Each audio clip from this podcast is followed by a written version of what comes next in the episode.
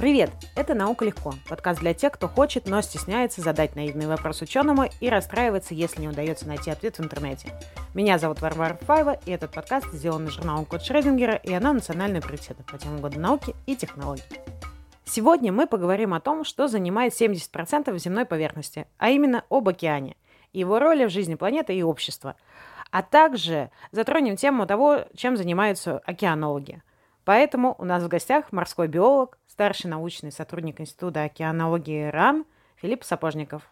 Мы всегда спрашиваем у наших слушателей о том, как они сами понимают тему, о которой мы сегодня будем говорить. Давайте послушаем. Всем привет, я Федя, мне 12 лет. Я считаю то, что океанология — это наука об изучении морских глубин и животных, проживающих в э, мировом океане. Я считаю то, что Океанология — это наиважнейшая наука в наше время, так как э, морские глубины не изучены на 100%, и с каждым может случиться что угодно. Поэтому нужно изучать как можно больше океанологии, чтобы было как можно меньше последствий в будущем. Я мечтаю то, чтобы океанология изучила Марианскую впадину на 100% и нашла способ, чтобы каждый человек, который пожелает, мог погрузиться на дно Марианской впадины. Вот так вот. А Федя, между прочим, 12 лет только. Я хочу вам сказать, что Федя прав во многом. Федя очень во многом прав. Дело в том, что когда моим сверстникам и мне было по 12 лет, мы тоже мыслили такими категориями. Очень приятно, что мир постепенно возвращается к осознанному пониманию серьезных вещей в подростковом возрасте. А понять океан до конца пока что сложно. Дело в том, что изучено всеми науками мира, связанными с морем, сейчас примерно от 7 до 10% океана. Почему необходимо изучать океан в комплексе? Потому что те явления, которые происходят в воде, порождают те явления, которые происходят в толще дна, и те явления, которые происходят с живой природой, населяющей эту толщу воды. А те явления, которые происходят в воде, влияют на атмосферные процессы, которые формируются над океаном, а они влияют на сушу. Океан – это легкие планеты. Условно говоря, процессы в атмосфере и на суше они меняются за десятилетия. Процессы в океане, глобальные масштабные процессы, о которых мы сегодня поговорим, они меняются за несколько десятилетий и за столетия. То есть, например, сейчас очень многие говорят про глобальное изменение климата. Я отвечу вам, да, global warming существует, он есть. Отрицать это уже невозможно. Так хорошо. А что мне, как обывателю, делать? Вот я э, хочу улучшить как-то ситуацию, спасти планету. Что мне, простому человеку, делать? Во-первых, думать головой. Это первый способ, который помогает решить массу проблем в окружающем нас мире.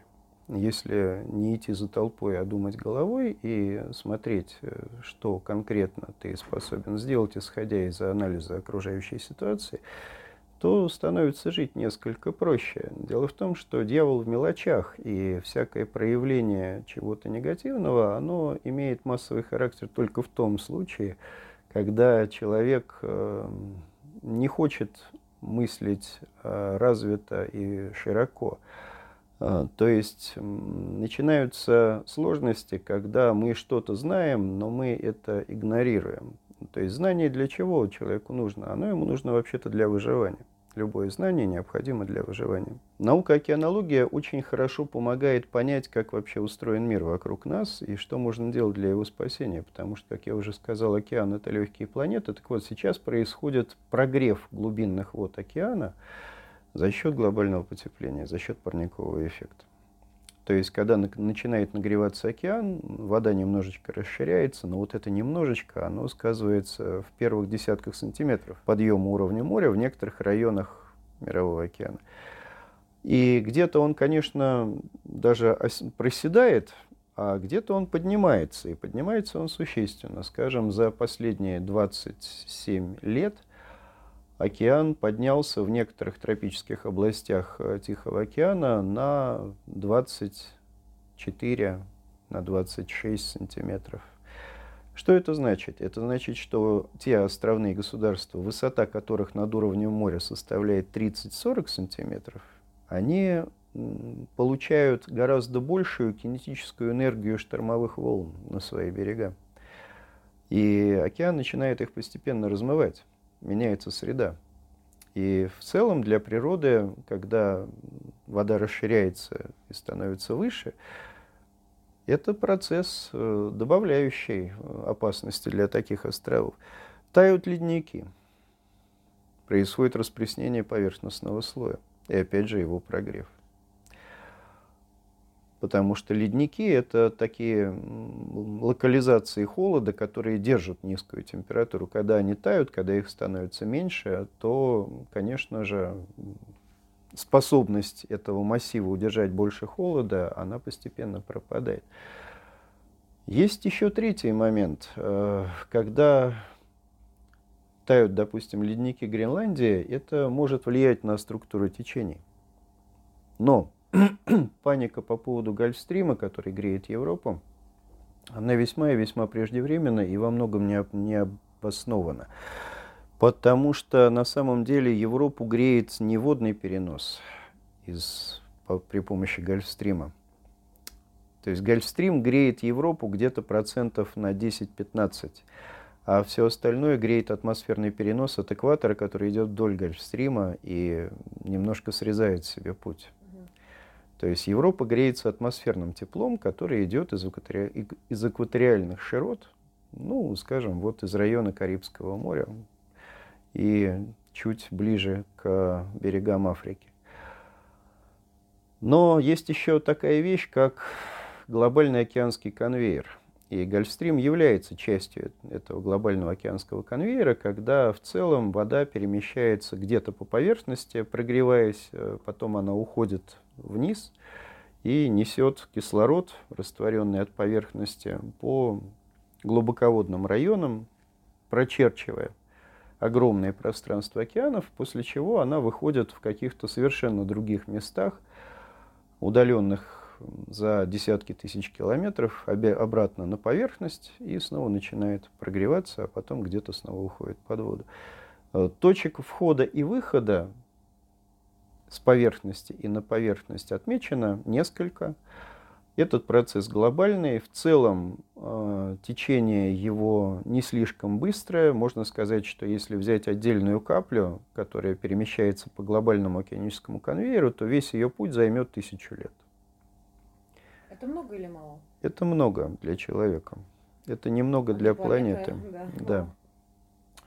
Но э, последние годы наблюдается замедление глобального океанического конвейера. Пусть совсем небольшое, но фактор замедления присутствует. Так, а это хорошо или плохо?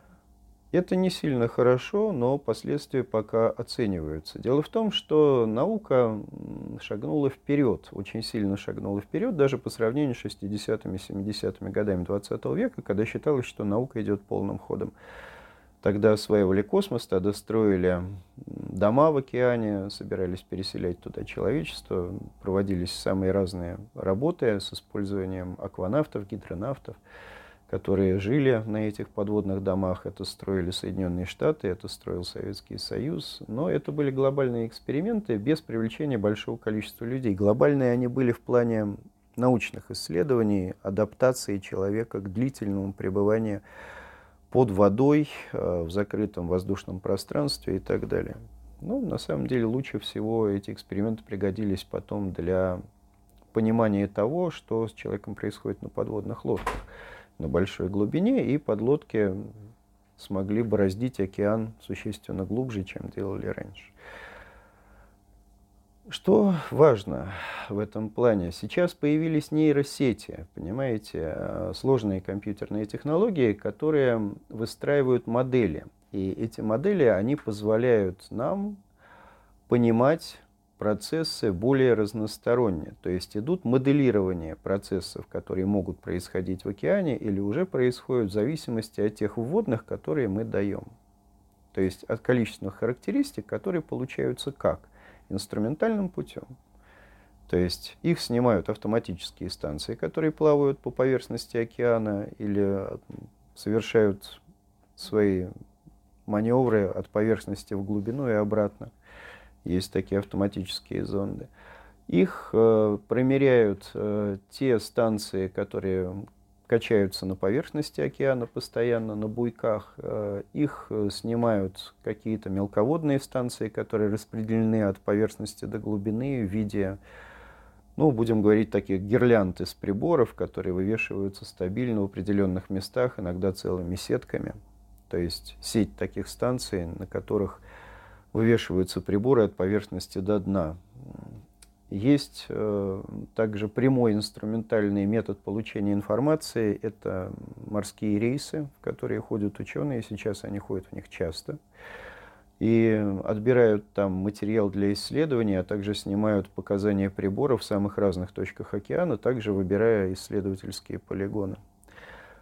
И есть методы спутниковых наблюдений, которые также детектируют определенные процессы, идущие в океане. Сейчас все идет в виде цифр, то есть любая информация так или иначе переиначивается в цифру. А, она запоминается в виде цифр, она анализируется в виде цифр. Что такое цифра? Это инструмент сравнения одного с другим.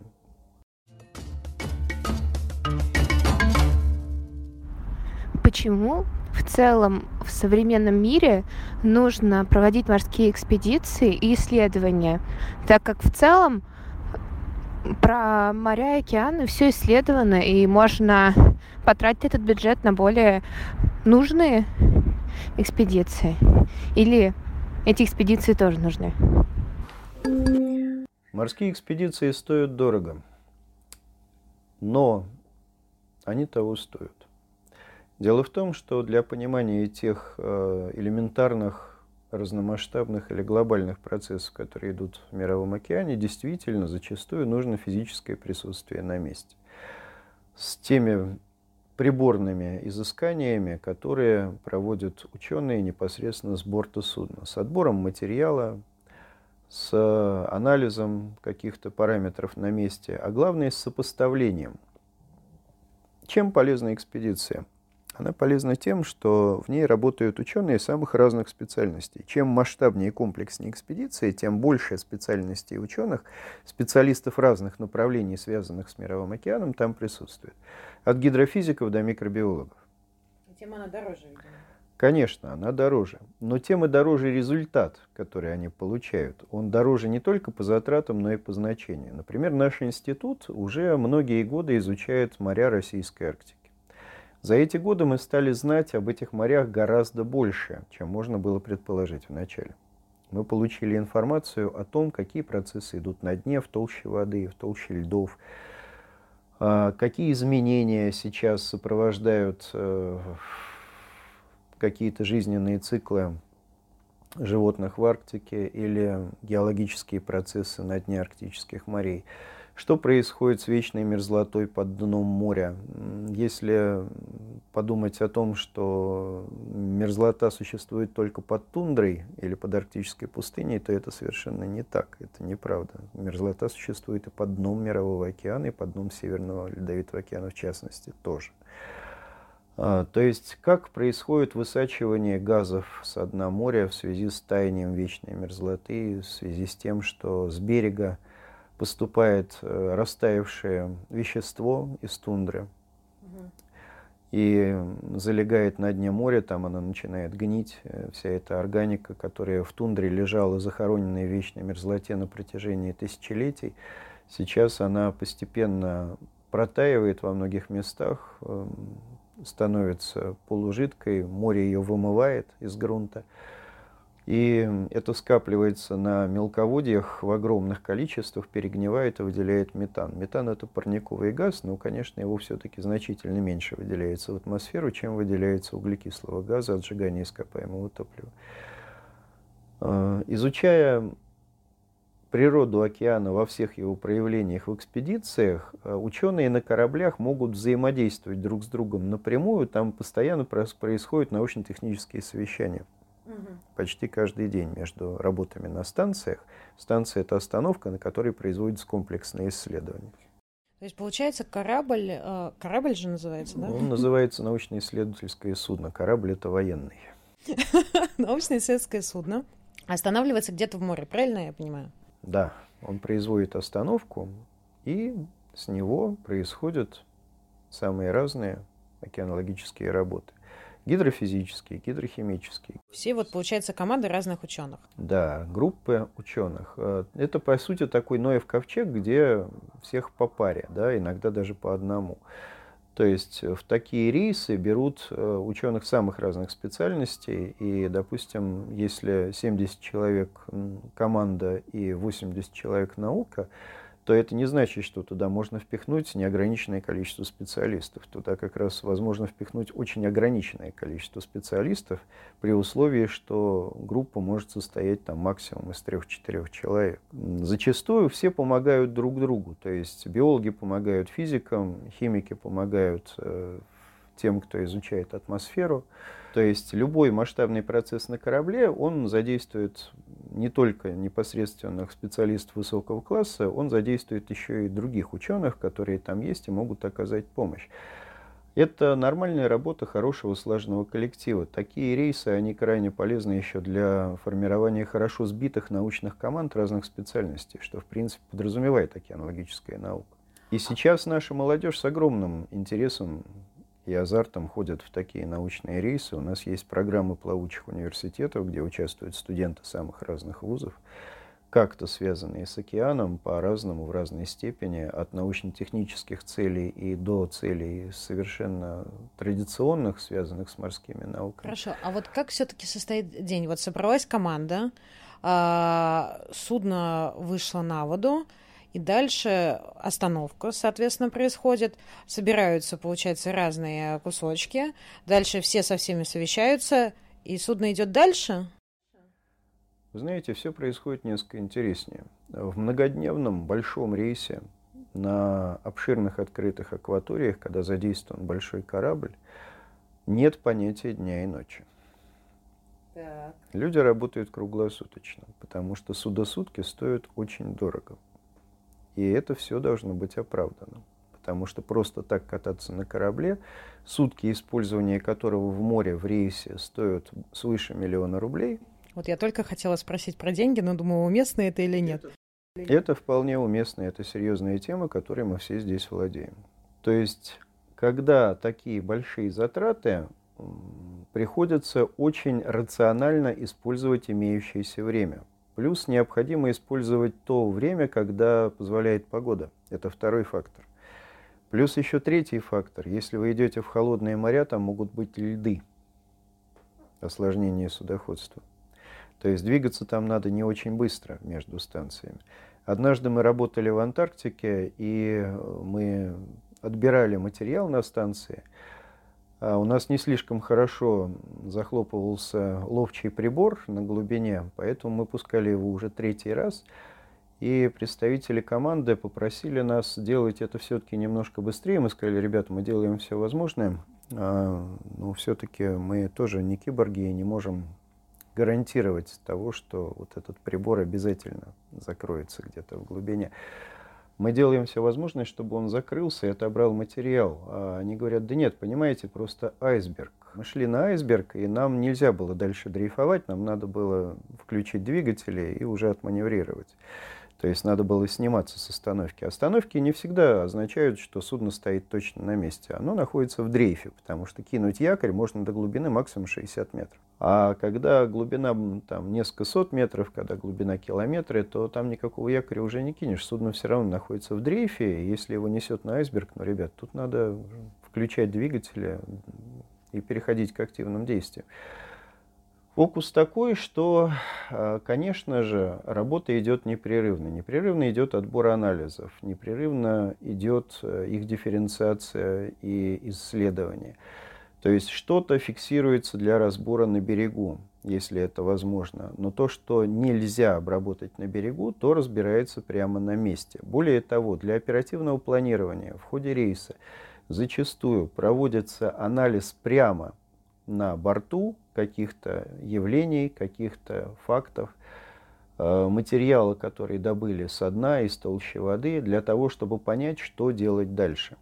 Некоторые экспедиции проводятся в сочетании поиска глубокого, углубленного научного поиска, а, допустим, когда речь идет о переменчивых явлениях в океане, их еще надо поймать, эти явления. Они очень масштабные, они важны, но они тоже... И за ними приходится охотиться, да. Но что значит охотиться? Это не на обум. А у нас нет компаса Джека Воробья. У нас есть другие, более сложные и надежные приборы, которые показывают, где искать эти явления и по каким признакам. А, на этом фоне часто возникают явления, связанные с изменением маршрута судна, а, с пограничными службами разных стран. Но мы со всеми договариваемся, так или иначе. Мы меняем маршруты, мы перестраиваем сетки станций, и мы работаем так, чтобы результат был получен. Люди работают на износ, люди работают круглосуточно. Это особая когорта людей, которые не только срабатываются друг с другом постепенно, это когорта людей, которые способны выносить этот ритм. А расскажите вот про самые такие экстремальные, может быть, условия, в которых э, приходится быть современному океанологу. Вот вы говорили о том, что не спать, точнее, а круглосуточная работа, угроза жизни айсбергам – Самые экстремальные условия, в которых доводится быть современному океанологу, это несбитый научный коллектив.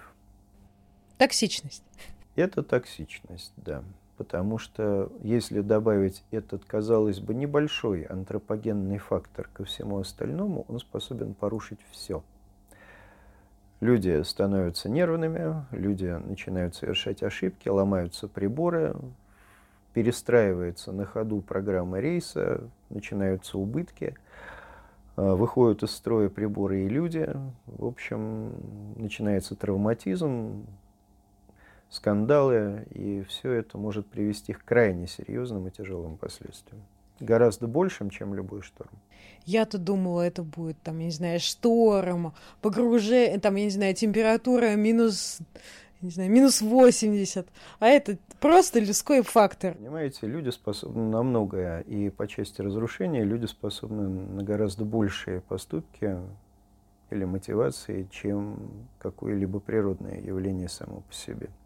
Ладно, а если э, убрать из нашего уравнения человека-редиску, который все портит, э, то в плане каких-то катаклизмов либо действительно ситуаций опасных, это что может быть? Это пожалуй, что пребывание судна, не рассчитанного на сильные волны, в местах, где эти сильные волны с гарантией могут быть. То есть, когда исследования ведутся с небольших яхт или небольших буксиров, или рыболовецких суденышек в тех местах, где эти рыболовецкие суденышки по регистру ходить не должны, там начинается риск. Эм, в 90-е годы на науку было мало денег, и приходилось арендовать самые разные корабли, в том числе те, у которых не совсем все было гладко с регистром, не совсем все было гладко с командой, с э, техническим обеспечением. И мы ходили на таких кораблях. Я хочу вам сказать, что вообще большая часть моих рейсов, а их было больше сотни, они проходили на маленьких кораблях, которые не рассчитаны были на работу в тех акваториях, где мы работали. И это было тяжело и сложно, потому что судно сделано из железа, дерева, пластика. Оно сделано отчасти из стекла, но оно не сделано из железобетона. Железобетон тоже разрушается волнами, но я слышал, как скрипит металл, когда мы прорубались на гидрографическом судне через становящийся лед в Баренцевом море в 1998 году. Лед ломался за стенами нашей каюты, потому что мы жили в носовой каюте. Вчетвером мы сидели за столом, пили крепкий чай – и лед с грохотом, огромными льдинами, мы прямо ощущали размер этих льдин, э, становящийся лед с грохотом бился и ломался об наши борта. Но, слава богу, ничего нигде не пробил. Бывали случаи в Индокитае, когда деревянные вьетнамские суденышки попадали в очень сильные шторма, и, в общем, мы, конечно, не привязывали себя к мачте, как Одиссей, потому что никакие сирены нам песни не пели, и это действие было в целом бесполезно привязывать себя к мачте. Держаться приходилось за все, что было закреплено. Как правило, на таких суденышках ты очень хорошо учишься все рационально раскреплять. Все, что у тебя есть под рукой, ты должен все это раскреплять. Есть такая команда, погода ухудшается, все немедленно раскрепить по штормовому. Это значит привязать с помощью веревочек или шкертиков, как говорят на флоте, а, принайтовать, привязать э, с помощью шкертиков, веревочек говорите, а проволок э, при помощи каких-нибудь э, хомутов или утяжек э, пластиковых притянуть все к неподвижным элементам конструкции корабля. Так, чтобы не улетело, не оторвалось, не побежало. В рейсе в 2003 году в Баренцевом море во время сильного шторма у нас оторвался привязанный веревками холодильник и пошел на одну нашу сотрудницу огромный тяжелый холодильник с грузом геологических проб, весом, в общем, больше 100 килограмм. Он просто понесся ей навстречу, а ее несло на кресле ему навстречу. И в этот момент стол, сорвавшийся с другой позиции, просто геройски вылетел ему на перерез и снес его с этой траектории. Как ты не найтуй, все равно бывают моменты, что у тебя что-то оторвет. И тогда ты по кораблю сквозь изменяющуюся гравитацию идешь во время сильного шторма корабль качает, его то поднимает, то опускает. Ну вот вы представьте себе, вы на качелях, да, вас то подбрасывает вверх, то значит вдавливает вниз. Там то же самое, только при этом вы просто идете по коридору или по лестнице, поэтому надо очень крепко держаться. В целом все палубные работы вообще всегда осуществляются в каске. Какого они там цвета? Каски разные в зависимости от того, где у вас проходит рейс. А с чем это связано? С видимостью. Тропическая каска белая. Северный Ледовитый океан каска должна быть ярко-оранжевая или ярко-красная, потому что могут быть туманы. Подождите, а получается всю экипировку, вот все, в чем вы едете, находясь в экспедиции, вы покупаете за свой счет? Нет, не все. Экспедиции финансируются, и закупка снаряжения для экспедиций тоже подразумевается. Тут все зависит от того человека, который будет формировать это карго для доставки на корабль должен быть опытный специалист. Но, как правило, если человек уже много ходит в море, то он имеет свое личное снаряжение, и такого снаряжения у него много, оно подогнано, оно разработано специальными фирмами для работы в разных климатических условиях, и это разное снаряжение. То есть у каждого из нас есть комплект для работы на севере, у нас есть комплекты для работы на юге, допустим, в Индокитае, у берегов Африки.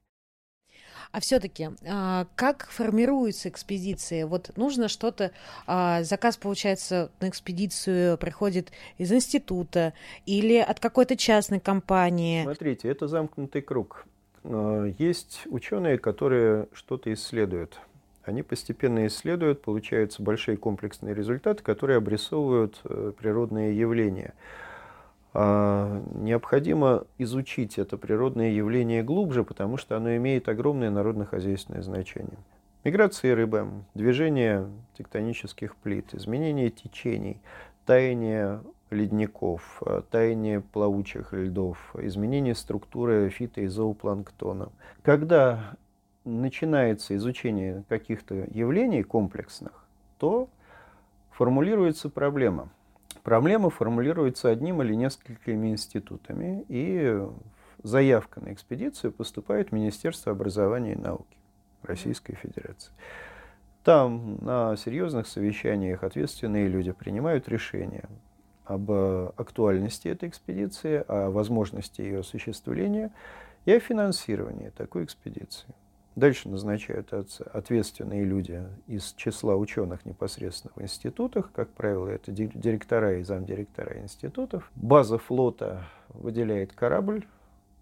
Дальше это сопровождается множеством логистических тонкостей по обеспечению рейса.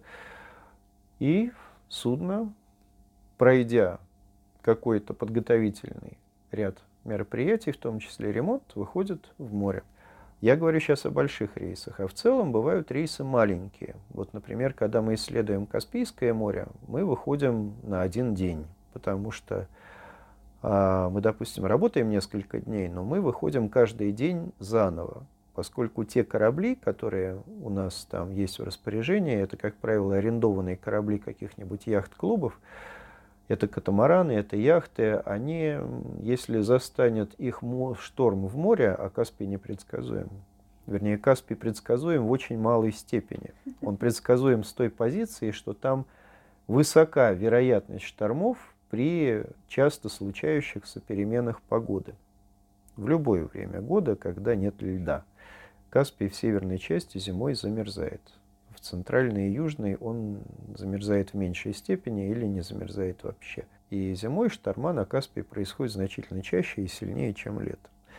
Но когда мы выходим летом или осенью по Каспию, чаще мы, правда, работаем по нему весной последние годы, потому что меньше штормов, но все равно такие суда на ночь оставлять с командой и наукой в море опасно. Поэтому мы приходим на берег, судно становится недалеко от причала, в защищенной бухте, допустим, в городе Актау, и мы пережидаем ночь, после чего мы спокойно выходим утром, если позволяет погода.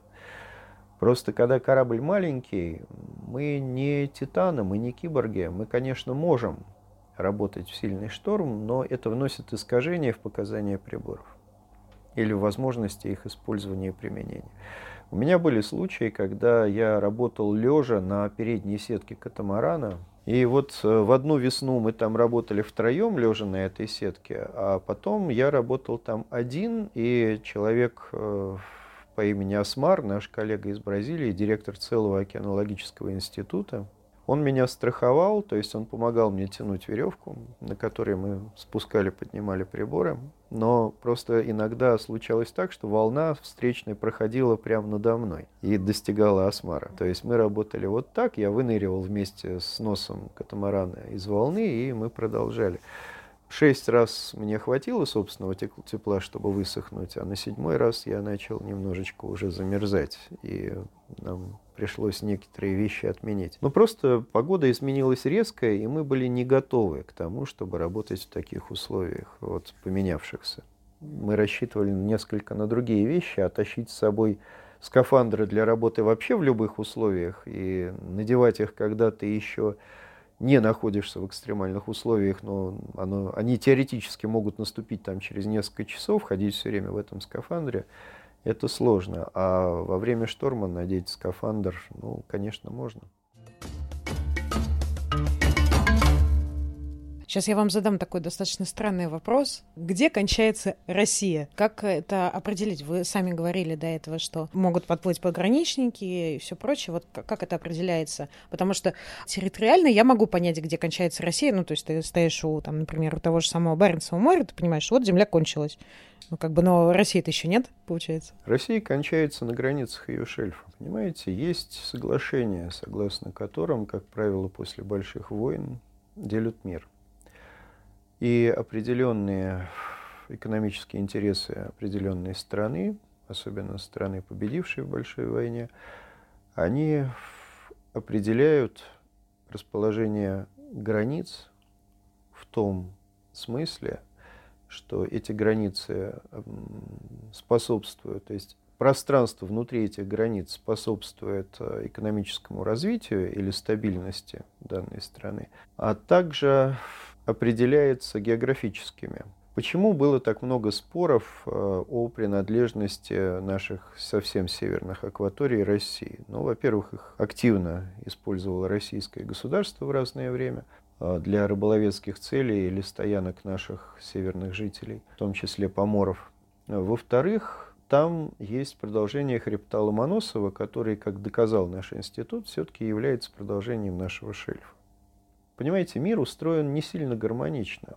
А, есть вещи, которые десятилетиями бывают признаны не до конца. И это не только Республика Абхазия. Это определяется зоной экономических интересов. То есть есть на каждом море зона исключительных экономических интересов. Например, весь Каспий поделен на зоны экономических интересов между всеми каспийскими государствами. И они проходят там по центральной линии Каспия благополучно. То есть там нет нейтральных вод. А так каждое государство, которое имеет, во-первых, морскую границу, во-вторых, на, эта граница находится на границе шельфа, оно, конечно, в зависимости от своей собственной территории, в зависимости от того, какая у него добывающая промышленность, ориентированная на море, от того, насколько у него большой флот, э, в том числе, насколько у него сильный военно-морской флот, оно имеет право заявлять свои экономические интересы в пределах определенных акваторий. А сколько в мире существует нейтральных вод? Они огромные, совершенно верно. Есть огромные нейтральные воды в центральных частях морей и океанов. Они занимают гораздо большую площадь, чем все те воды, которые представляют из себя экономические зоны влияния разных стран. Но, тем не менее, эти открытые воды, они не то чтобы не используются. А сейчас не используется примерно всего лишь 10% поверхности океана. То есть судоходные пути покрывают практически весь мир. И по морям есть более интенсивные трассы перемещения судов и, соответственно, загрязнения акватории, несмотря на все запреты. И менее охваченные перемещением судов участки. Вот, как правило, те, те районы акватории, где не происходит движение судов или оно как-то происходит в очень малой степени, там создают заповедники, морские заповедники или заказники. Там сохраняют биоразнообразие для каких-то районов. Плюс, если это где-то в прибрежных зонах, э, допустим, где-нибудь в Антарктике, там охрану этих заповедных акваторий осуществляет э, та страна, в зоне ответственности которой находится этот участок побережья. Например, Аргентина или Чили, или Соединенные Штаты Америки, или Китай.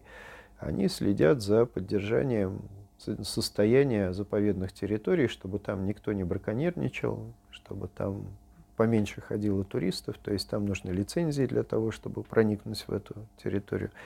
Там очень строгий регламент того, что вы будете делать.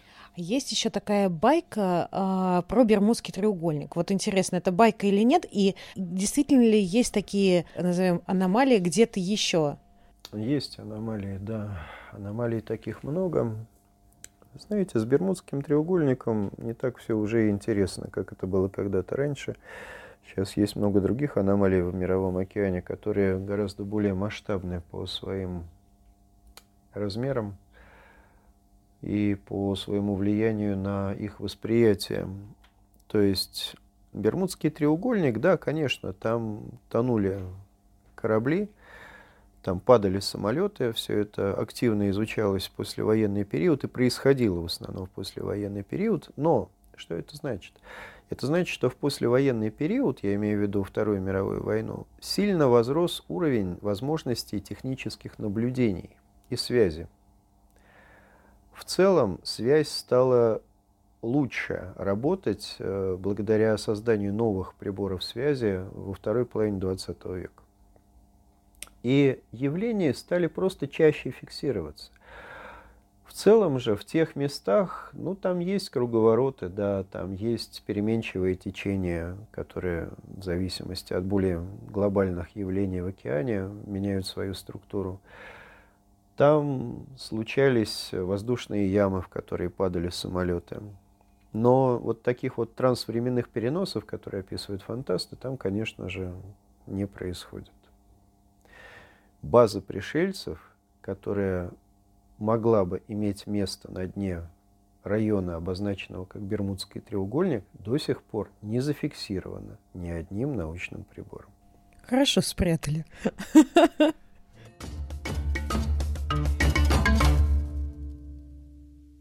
Здравствуйте, меня зовут Шиянова Юлия, мне 15 лет. Говорят, что люди исследовали космос больше и лучше, чем мировой океан. Правда ли это? Нет, космос изучен хуже. Космос интенсивно изучается а, как э, с позиции просто научного интереса, обусловленного тем, как взаимодействовать с космосом, и какие тайны он хранит, и какие угрозы или возможности он несет для человечества.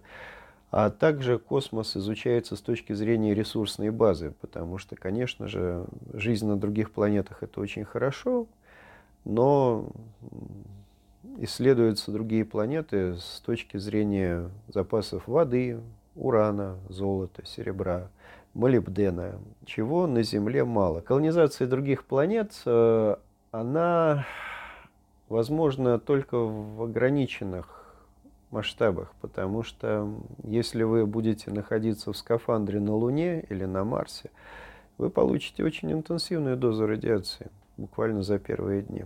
Да, океан изучен лучше, чем космос, но, опять же, по разным направлениям он изучен не одинаково. А, человечество всегда изучает то, что представляет для него экономический интерес. Интерес жизнеобеспечения. А, то есть те результаты, которые получаются от исследований, они человечеству должны быть полезны. Любые исследования в области систематизации всего, что нас окружает, они делаются ради рационализации подхода к системе окружающего мира. То есть создание системы окружающего мира. Человечеству свойственно все систематизировать. Но на систематике не заканчивается наука. Есть огромная наука экологии океана.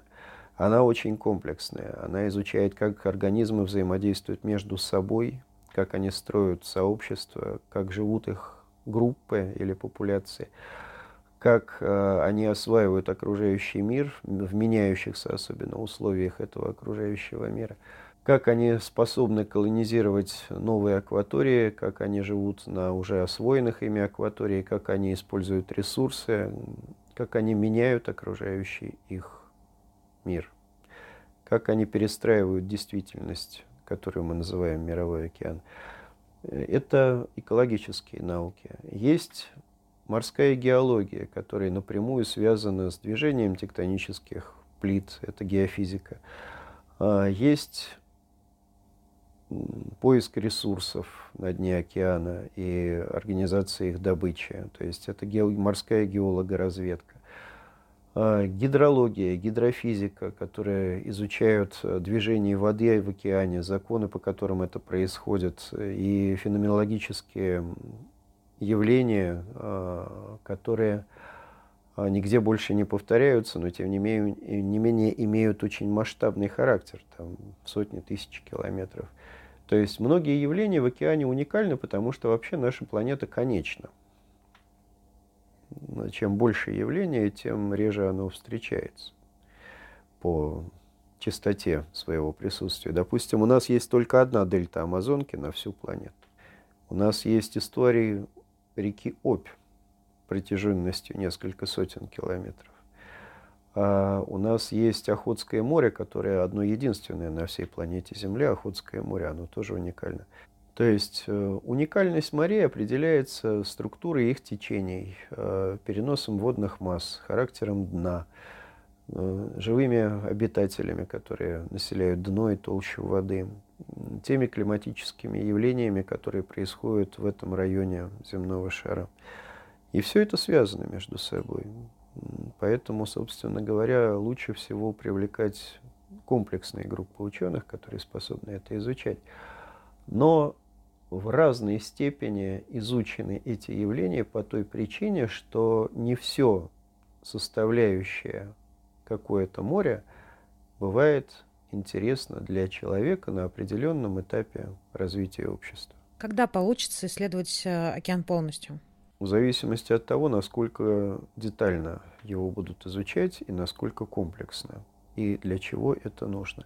Учитывая, что по прогнозам климатических изменений к концу 21 века в зависимости от интенсивности таяния разных ледяных массивов в Антарктике и в Гренландии уровень океана может подняться на высоту до 12 с лишним метров. Это один из серьезных прогнозов, не самый оптимистичный, безусловно. просто с сохранением нынешних темпов таяния ледяных массивов, то океан придет к нам всерьез.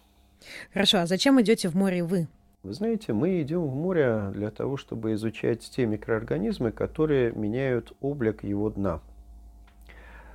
Мы изучаем те сообщества существ, невидимых невооруженным глазом, которые строят там себе, ну, будем называть это городами. Они не просто живут на субстрате, они меняют этот субстрат. Они взаимодействуют друг с другом, они меняют среду обитания, они меняют микроландшафты. И все это простирается на огромных просторах морского дна. То есть они аэрируют дно, они укрепляют дно, они выделяют кислород или поглощают кислород, они едят друг друга и едят каких-то других существ они создают кормовую базу для огромного количества беспозвоночных животных и рыб. И даже для позвоночных животных, которые тоже ими питаются. То есть мы изучаем ту часть, которая хоть и микроскопична, но развивается на огромных просторах по-разному. И наши исследования, которые идут здесь, э, учитывая моих предшественников уже очень многие десятилетия, они позволили выявить крайне интересные явления из жизни микроводорослей, простейших на дне океана – как они живут на разных глубинах, какие сообщества они строят, как они реагируют на изменения окружающей среды, что с ними происходит, когда среда становится либо очень соленой, либо очень горячей, либо очень холодной, либо очень темной, как они реагируют на загрязнения, которые создает для них человек, как они меняют поверхность пластика, который человеком дал сейчас в избытке, я хочу сказать вкратце, что далеко не все морские микроорганизмы способны жить на поверхности пластика, но те, которые на нем способны жить в условиях токсического заражения окружающей среды, пластик все-таки разлагается. А они преодолевают этот токсический барьер и демонстрируют те возможности, которые затем можно использовать для народно-хозяйственных целей весьма широко. А вам лично для чего? Знаете, я очень люблю море. Не как место для отдыха, а как нечто гораздо большее.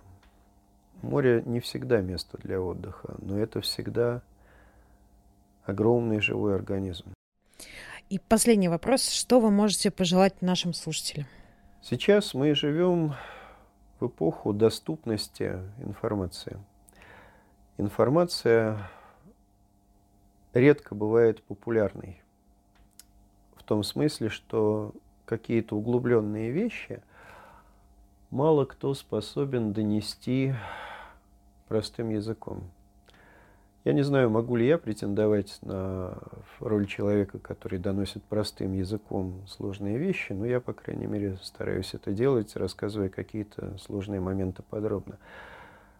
Но доступность информации за счет интернета – это важный шаг, который отличает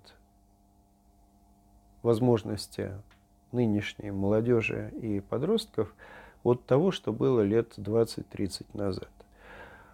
Эти возможности обеспечивают формы интеллектуального развития.